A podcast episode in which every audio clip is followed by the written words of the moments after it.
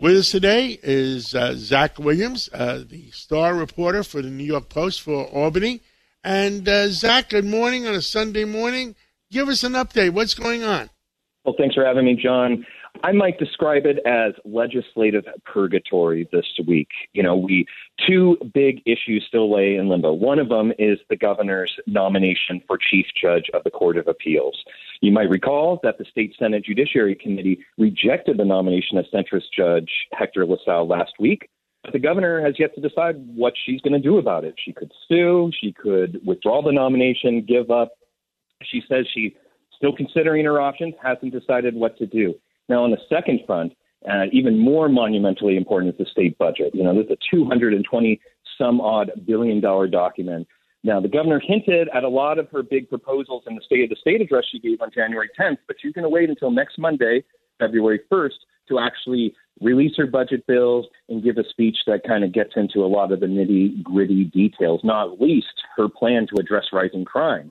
You know, she has suggested uh, overhauling some of these controversial uh, limits on cash bail, as well as some other measures, um, and a very controversial housing plan in the suburbs. You know, we're hearing already officials saying that she wants to undermine local control, but we got to wait until those budget bills until we can see in black and white um, what exactly she is proposing, and then the real legislative session really kicks off uh, ahead of that April 1st budget deadline.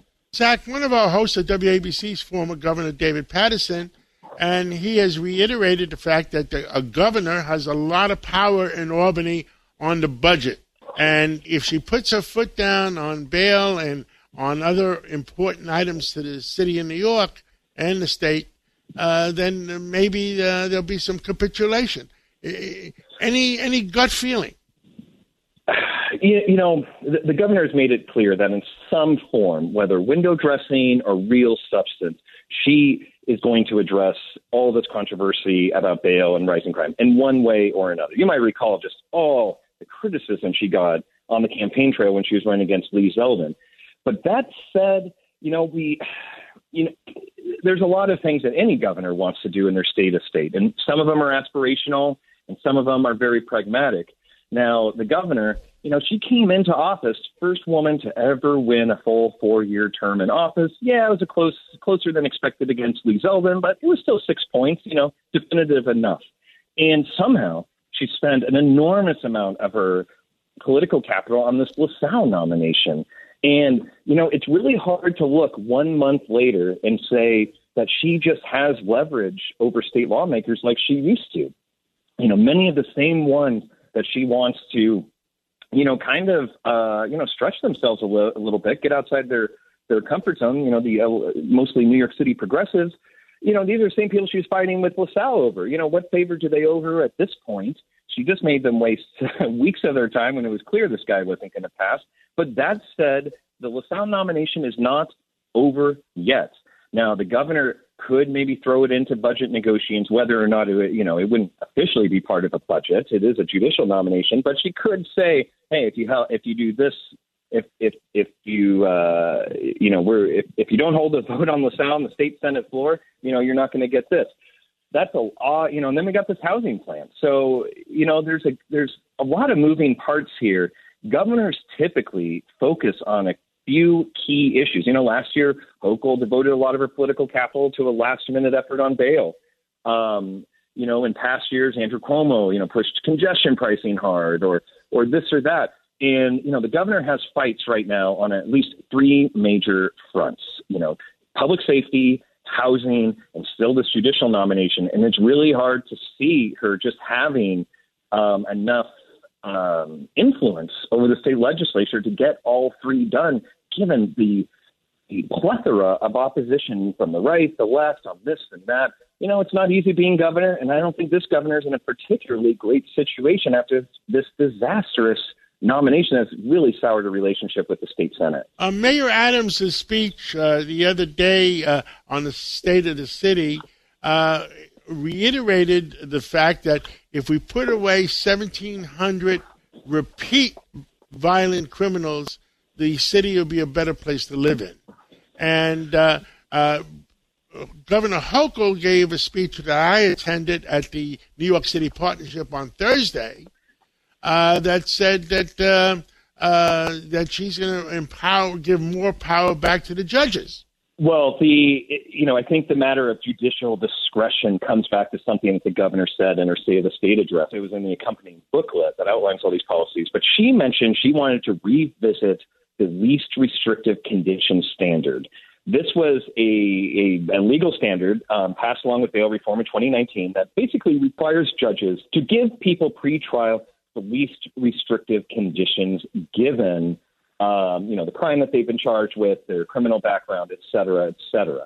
Now, this often results in kind of strange situations that you read in papers like the New York Post, where maybe you have someone accused of a crime that's bail eligible, but the circumstances of their case um, at large require the judge to maybe uh, release them with an ankle bracelet or on their own reconnaissance or you know whatever it is, but something that's not being held on bail because they're legally required to get the least restrictive condition. This is at the heart of bail reform. The governor has said she wants to remove it for serious offenses. Does that mean murder or shoplifting or something in between? I don't know. We're going to find out in these budget bills. Um, something I did want to mention that is one area of potential agreement, if there can be agreement at all in this crazy capital between Republicans, Democrats, left, right, et cetera, mental health funding.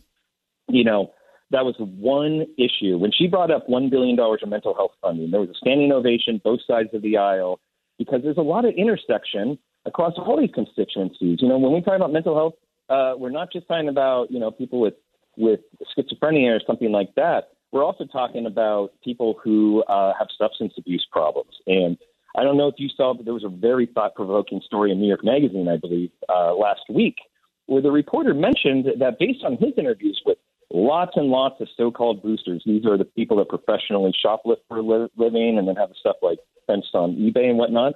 And he mentioned the overwhelming percentage of these folks are drug addicts who are seeking to, you know, feed their habit. It makes a lot of sense. Not the best career path, and you know, you can see why. You know, and then they have these fencers that that you know take advantage of the whole situation, and everyone's kind of a part of it because you know people buy stuff on eBay, think it's a good price, and lo and behold, this maybe was shoplifted from New York City by a drug addict.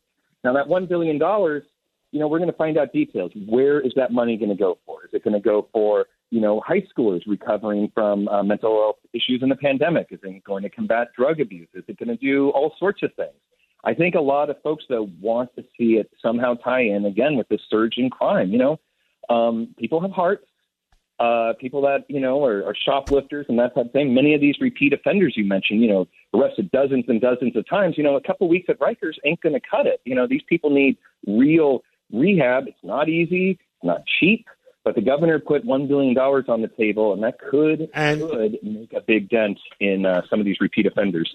Zach, I had a big discussion yesterday with the Asian community because WABC celebrated Asian Day and uh, the fact is, there's so many homeless uh, uh, that used to be in hospitals uh, for mentally ill, and they threw them out of the hospitals, put them in the streets for homeless.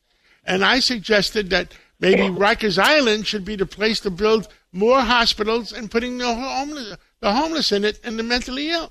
The bottom line, you know, people have come up with all sorts of ideas of where to put the hospital, but it's the quality that ultimately matters, right? And and you know, whatever the bottom line is treating people for mental health problems, whether it's drug related or anything else, takes time, takes money, takes patience, and takes leadership.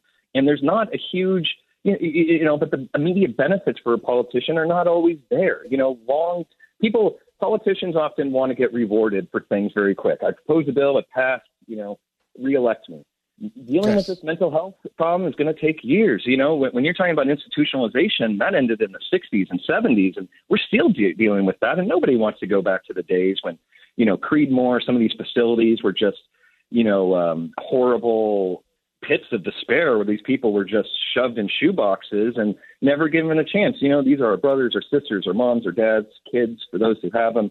You know, I think everybody wants Agreed. to be right by the mentally ill but gosh darn, it's hard, especially when you got all this heated rhetoric around, you know, rising crime, bail reform. But maybe, just maybe, this mental health um, funding that the governor's talking about can bring people together, like it did briefly during your State of the State. And maybe, just maybe, we can, you know, it's a small number. These repeat offenders, the shoplifters, you know, we're talking about maybe at most a couple hundred people a lot more people get arrested in New York City who don't go on to commit, you know, 12, 30, 50 crimes.